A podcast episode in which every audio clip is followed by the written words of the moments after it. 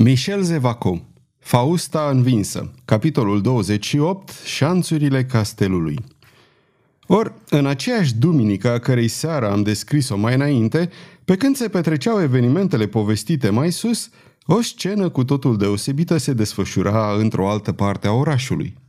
Pe la orele patru și jumătate, adică la ceasul când începea să se lase seara și când vălurile apusului împânzeau câmpia blua, un călugăr călare pe un catâr se îndrepta în trap mărunt spre poarta orașului. Călugărul acesta nu era altul decât fratele portar de la mănăstirea Iacobinilor, același pe care priorul Bourgon îl însărcinase comisiune de încredere pentru ducesa de Montpensier. Fratele Timotei slujise de mai multe ori de mesager priorului Bourgon și pe statele lui de serviciu erau înscrise numeroase expediții. Era un fost oștean care făcuse războaiele religioase și care, odată cu trecerea timpului, încă nu-și lepădase cu totul năravurile. Adică își păstrase obiceiurile de desfrânare pe care le îndrăgise atâta în tinerețe. Când ajunse să vadă primele case din Blois, într-o încețoșată seară de noiembrie, soarele tocmai apusese și noaptea se lăsa cu repeziciune, astfel încât intră în oraș cu puțin înainte de închiderea porților – Omul nostru zări un han care, după firmă, se afla sub oblăduirea Marelui Sfânt Matei.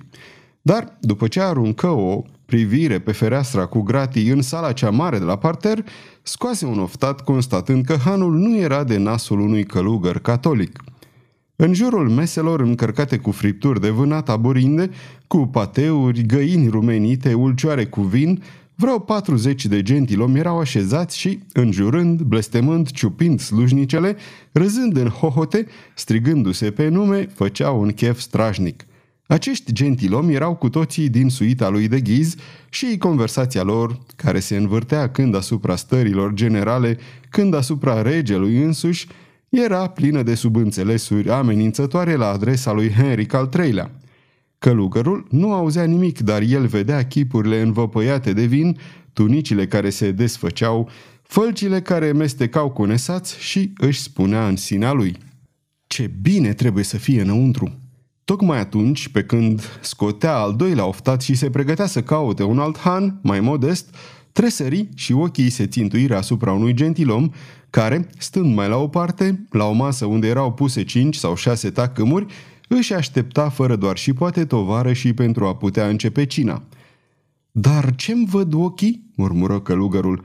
Nu cumva este chiar domnul de Moreve?" Ba chiar el este, pe Sfântul Matei, patronul hanului. Pot foarte bine să am încredere în domnul de Moreve, care nu este credincios și prieten intim cu priorul Bourgoin. Am să-l întreb unde aș putea să o găsesc pe ducesa de Montpensier și dat fiind că el mă stimează, poate că o să mă poftească să împart cu el bunătățile din care, după câte se pare, se va înfrupta în seara asta. Să mergem, dar. Acestea fiind spuse, fratele Timotei, care, în dubla sa calitate de fost oștean și de călugăr, era de două ori imprudent, își legă catârul de un belciug din tindă, intră maestos în sală și, cu chipul luminat de un zâmbet larg, se duse drept la masa lui Moreve. Moreve, care într-adevăr avea relații strânse cu priorul Bourgoin, ca și cu gentilomii din suita lui de Ghiz, îl recunoscu îndată pe fratele portar al Iacobinilor. A, domnul marchiz de Moreve!" începu vorba călugărul cu gura țuguiată și ochii lucitori. Nu sunt marchiz," zise Moreve. Atunci, domnule baron, sunt foarte fericit, nu sunt baron," îl întrerupse Moreve. Călugărul care își vârâse în cap că Moreve îi va plăti cina, nu se lăsă intimidat de privirea aceasta arțăgoasă. Trăgându-și deci un scaunel, se așeză fără să fie poftit. Domnule gentilom, spuse el, sunt sigur că sfinția sa Bourgoin ar fi fericit dacă ar afla în ce bună companie mă aflu în clipa asta și apoi adăugă în sinea lui, să mă ferească Sfântul. Într-adevăr, Moreve care, văzând stăruințele călugărului, începuse să se încrunte și se pregătea să-l facă să simtă cu usturime distanța care desparte un purtător de rasă de un gentilom, își descreți fruntea deodată, la auzul numelui lui Bourgoin și ciuli urechile. Asta înseamnă, zise el încercând să descifreze intențiile fratelui portar, că priorul te-a trimis la mine Nu chiar întocmai, dar pe aproape. Îmi îngăduiți, domnule gentilom, că mor de sete. În același timp, Timotei își umplu un pahar până la buză și îl goli dintr-o sorbitură. În sănătatea domniei voastre, în sănătatea ligii, murmură el făcând cu ochiul, și pentru moartea tiranului. Moreve tresări. Se aplecă la urechea călugărului și îl întrebă iute cu glas șoptit. Pentru asta ai venit la Bloa? Timotei mai făcu odată cu ochiul răspuns pe care îl socotea în stare să îmbie dorința de a cina bine și completa sa ignoranța asupra misiunii cu care era însărcinat. Era purtătorul unei scrisori, atâta tot, dar Moreve interpreta acest răspuns în sensul afirmativ. Ura lui împotriva ducelui de ghiz, mai mult chiar decât dorința lui de a trece cât mai curând cu putință pe la vistiernicul regal, îl făcea să dorească din străfundul sufletului moartea ducelui. Vom înțelege astfel interesul enorm pe care îl căpătă îndată în ochii lui fratele Timotei, trimisul lui Bourgoin, care era un înflăcărat adept al ligii. Bea dacă ți-e sete, zise el cu glas foarte îndulcit. Nu mor numai de sete, ci și de foame. Închipuiți-vă, domnule, că am făcut în mai puțin de patru zile călătoria de la Paris la Blois. De data asta, gândi el, ai să mă poftești la masă. Și, făcând pentru a treia oară cu ochiul, arătă astfel importanța misiunii pe care călugărul o avea de îndeplinit la Blois. E un lucru atât de grabnic?" zise Moreve, care păli la ideea că de ghiz poate avea să acționeze primul – în numele marilor interese pe care le cunoști, dacă ai fost trimis la mine, te somezi să vorbești și, dacă nu pe mine mă cauți, te rog. Dragă domnule Moreve, zise călugărul, chiar pe domnia voastră vă căutam, căci de patru ore alerg după domnia voastră. Sfinția sa priorul mi-a recomandat cu deosebire să nu fac nimic fără prietenii domniilor voastre, deci voi vorbi. Dar vă mărturisesc că înainte de cină nu mi se limpezesc niciodată ideile. Vino cu mine, zise Moreve, care dintr-o dată se ridică și ajunse iute la ușe, astfel încât să nu fie văzut că ieșea în tovărășia călugărului. Fratele Timotei rămase o clipă cu gura căscată, aruncă o ultimă privire înnebunită înspre bucătărie, goli pentru liniștea sufletului său cana de vin care se afla în fața lui și ieși la rândul său fără să bată cuiva la ochi. Ajuns în stradă, își dezlegă catârul și cu melancolie se pregătea să-l urmeze pe Moreve care l-aștepta. Vreau să te tratezi după meritele domniei tale, zise Moreve, Adică mult mai bine decât în hanul ăsta. Urmează-mă, la câțiva pași, deoarece este foarte important să nu fim văzuți împreună. Pricepi?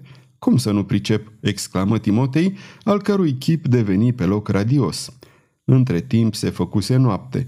Peste ulițele înguste din Blua se lăsase întunericul pe care ceața îl făcea și mai de nepătruns.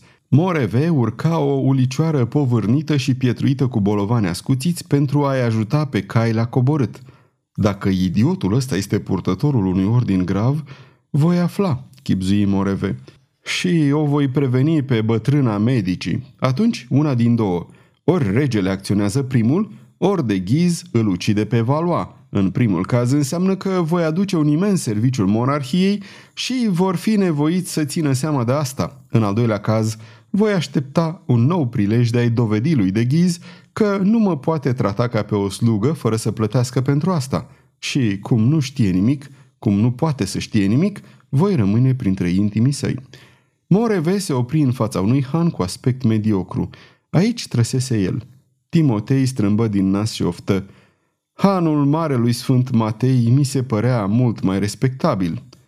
Nu te lua după aparențe, rânji Moreve pe un ton care, pentru o clipă, îl făcu să tremure pe Timotei – Ți-am făgăduit să te tratezi după meritele domniei tale și îți jur că așa va fi. Intră deci, trimiteți catărul la grajd, apoi vină în sală, mergi până la scara din fundul sălii, urcă și cere să ți se dea camera numărul 3. Timotei începea să se căiască de faptul că îl urmase pe Moreve. Era cuprins de o stranie neliniște. De fapt, tare ar mai fi vrut să spele Putina, chiar dacă risca să mănânce prost. Dar ulicioara era pustie Moreve îl supraveghea. Se conformă deci instrucțiunilor primite. Gazda îl conduse la camera numărul 3 și se retrase, primind binecuvântarea călugărului care rămase singur. Trecu o jumătate de oră. Oare domnul de Moreve, se întrebă călugărul, își bate joc de mine?" În clipa aceea, ușa se deschise și apăru Moreve cu un deget lipit de buze. Călugărul se mulțumi să-l urmeze pe Moreve, care, cu un alt gest, îl poftea să vină cu el. Gentilomul traversă coridorul, spre care se deschideau diferite odăi ale hanului și pătrunse în camera situată chiar în fața camerei călugărului. Începând din acea clipă, obrazul fratelui Timotei se făcu mai strălucitor ca oricând și din rumen ce era deveni incandescent. Pe drept cuvânt căci în mijlocul odăii în care intrase Moreve, o masă frumos pusă oferea privirilor elementele unei cine alături de care bunătățile de la hanul Marelui Sfânt Matei nu păreau decât niște biete aperitive. Dragul meu oaspete, zise Moreve, Ia loc și bucură-te fără mofturi de o ospitalitate care ți este oferită de asemenea fără mofturi. În cazul ăsta mi-aș scoate rasa care mă cam strânge când mănânc. Într-o clipită, demnul frate portar, aruncându-și rasa de-a curmezișul patului, apăru în vesta de piele și se așeză la masă cu cuțitul în mână, aruncând asupra unui pateu o privire provocatoare. La atac!" zise Moreve. Dar uh, văd că ți-ai păstrat unele obiceiuri din fosta domniei tale meserie, pentru că porți vesta de piele. Înainte de a fi iacobin, ai fost deci soldat? Am luptat la Saint-Denis, Jarnac, Montecur, Dormant, Courant, enumeră călugărul, ridicând cuțitul în aer. Cina înainta printre aceste schimburi de cuvinte și printre altele. Revenindu-și din spaime, călugărul mânca cât doi oameni destoinici și bea cât patru. Veni și clipa când Moreveș își dădu seama că invitatul său ajunsese în starea de spirit pe care o dorise. Și deci uh, spuneai, începu el, că sfinția sa Bourgoin te-a trimis la mine? Nu tocmai, am venit să o văd pe ducesa de Montpensier. De ce? îl întrebă Moreve, destupând o nouă sticlă. De ce? bolborosi fratele Timotei. Habar nu am. Ce dracu? Bănuiesc totuși că n-ai venit să-i faci o declarație de dragoste. Ei, ei, aș putea nimeri mai rău, zise călugărul cu jignitoarea îngânfare a bețivilor. Dar să lăsăm asta. Adevărul este că am o scrisoare pentru ea și că habar n-am ce spune în scrisoare și că habar n-am când o voi putea întâlni pe ducesă și că mă bizui pe domnia voastră să... să-i mânez scrisoarea? Lasă pe mine. Nu, nu, exclamă călugărul, Sfinția sa părintele Burgon mi-a spus Timotei, mai bine să-ți smulgi limba din gură decât să sufli cuiva o vorbă despre această scrisoare. Păi, uh, nu ți-a spus să-mi vorbești mie despre ea?" A adăugat, continuă călugărul, care prins în plasa propriei sale minciuni socotii că ar fi mai bine să nu audă întreruperea, a adăugat, Timotei, mai bine să te lași omorât decât să-ți ia cineva scrisoarea, dar înainte de a muri, înghite-o. Deci, domnule gentilom, nu pot nici să vă arăt, nici să vă dau această misivă care e aici, cusută în căptușala rasei. Atunci, ce vrei de la mine? Păi să mă duceți până la ducesă. La dracu o să fie foarte greu, căci acum doarme, cu siguranță.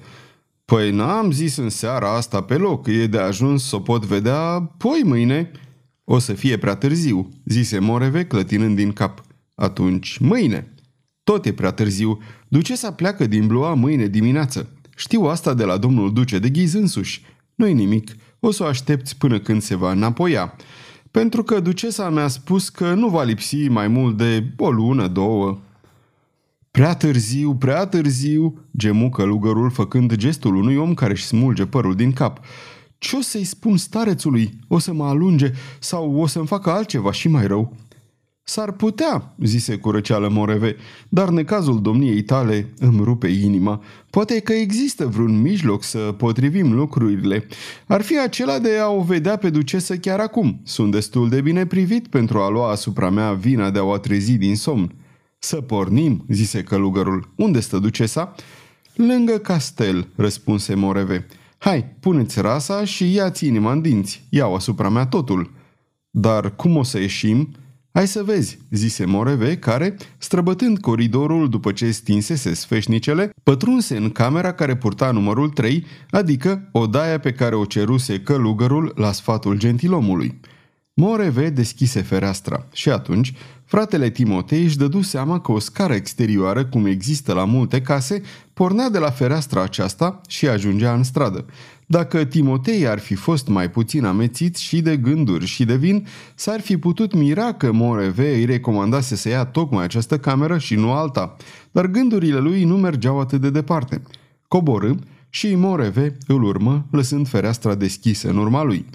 În clipa aceea era aproape miezul nopții. Pe străduțele din Blua nu se zărea nicio făptură vie.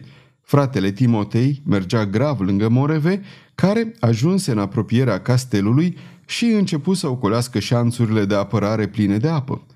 Deodată se opri și cu glas straniu rosti. Și spui că scrisoarea aceea este cusută în căptușala rasei?" Ia caci!" zise călugărul cu un râs prostesc. Cui ar trece prin minte să o caute acolo?" Și spui că e vorba despre ceva grav, că nu vei da nimănui pe lumea aceasta?" Nici chiar domniei voastre." Ei bine, ai să mi-o dai totuși," mormăi înfundat Moreve. În același timp își ridică brațul. Sclipirea jungherului tăie văzduhul. În clipa următoare, călugărul scoase un răcnet și se prăbuși. Jungherul lui Moreve pătrunse în beregata fratelui Timotei deasupra platoșei. Moreve privi în jurul său, nicio mișcare. Strigătul nefericitului călugăr, dacă fusese auzit, nu stârnise nicio alarmă. Cu sânge rece, Moreve se aplecă, pipăi rasa, simți hârtia, sfâșie stofa cu vârful jungherului și luă scrisoarea. Apoi, ridicând cadavrul, îi scoase rasa și l-a zvârli în apa din șanț. Rasa o luă cu sine. Astfel pieri fratele Timotei, victimă a lăcomiei și devotamentului său. Reîntors în camera lui, Moreve deschise liniștit scrisoarea și începu să o citească. Iată conținutul ei. Doamnă, am onoarea și bucuria de a o înștiința pe alteța voastră regală că omul nostru s-a hotărât brusc să pornească spre Blua. A luat cu el pumnalul, faimosul pumnal dăluit de îngerul pe care îl cunoașteți. Dacă va lua scapă și de data asta, înseamnă că e dracul gol – nu știu dacă omul va avea curajul să vină să vă vadă și de aceea vă previn. Ar fi de dorit ca alteța voastră regală să poată da de el în blua și să-i spulbere ultimele șovăieli, dacă mai are vreme. Cred că o privire a domniei voastre este de ajuns. Vă rog să fiți atentă că este însoțit de un gentilom care, fără îndoială, e de-ai noștri. Înalt, voinic, cu portul mândru, ochii reci și ironici, Gentilomul acesta mi s-a părut că posedă toate calitățile de cutezanță, forță și sânge rece necesare pentru marele act. Rămân, doamnă, devotatul servitor al alteței voastre regale. Scrisoarea purta ca iscălitură un semn, desigur convențional și slujind drept pseudonim. Terminându-și lectura, Moreve împături scrisoarea, o vârâ în tunica lui se înfășură în pelerină, stinse lumânarea pe care o aprinsese și murmură. Trebuie ca bătrâna medicii să o aibă cât mai curând. Mai întâi pentru că scrisoarea aceasta o completează pe prima, pe urmă pentru că trebuie să scap repede de ea, să mergem la castel. În ciuda acestor vorbe, nu se clinti. Stând în picioare pe întuneric, înfășurat în mantie, medita profund. Ia să vedem, mormăi el deodată, să o mai citim – un gând nebunesc mi-a trecut prin minte când am citit cuvintele acelea. Scăpără amnarul și aprinse din nou lumânarea și începu iar să citească. Nu recitea decât un pasaj, mereu același și tot ce era în legătură cu uciderea regelui îi era indiferent. Un zgomot în coridor, o dușumea care scârțise, desigur, îl făcu să tresară. Se ridică dintr-o mișcare cu jungherul în mână, ochii holbați și fruntea îmbrobonită de sudoare. Cineva umblă pe aici. Cine, cine umblă oare? Morevei avea remușcări? Se căia de trădarea sa? Nu remușcarea îl țintuise locului pe întuneric, ci frica. Deoarece, când se hotărâ în sfârșit să o pornească iar la drum, încet, foarte încet, ca și cum s-ar fi temut să nu fie auzit de el însuși, murmură. Acela care trebuie să-l ucidă pe rege este însoțit de un gentilom ochii reci și ironici. Portul mândru, înalt, voinic. Cine-i gentilomul ăsta?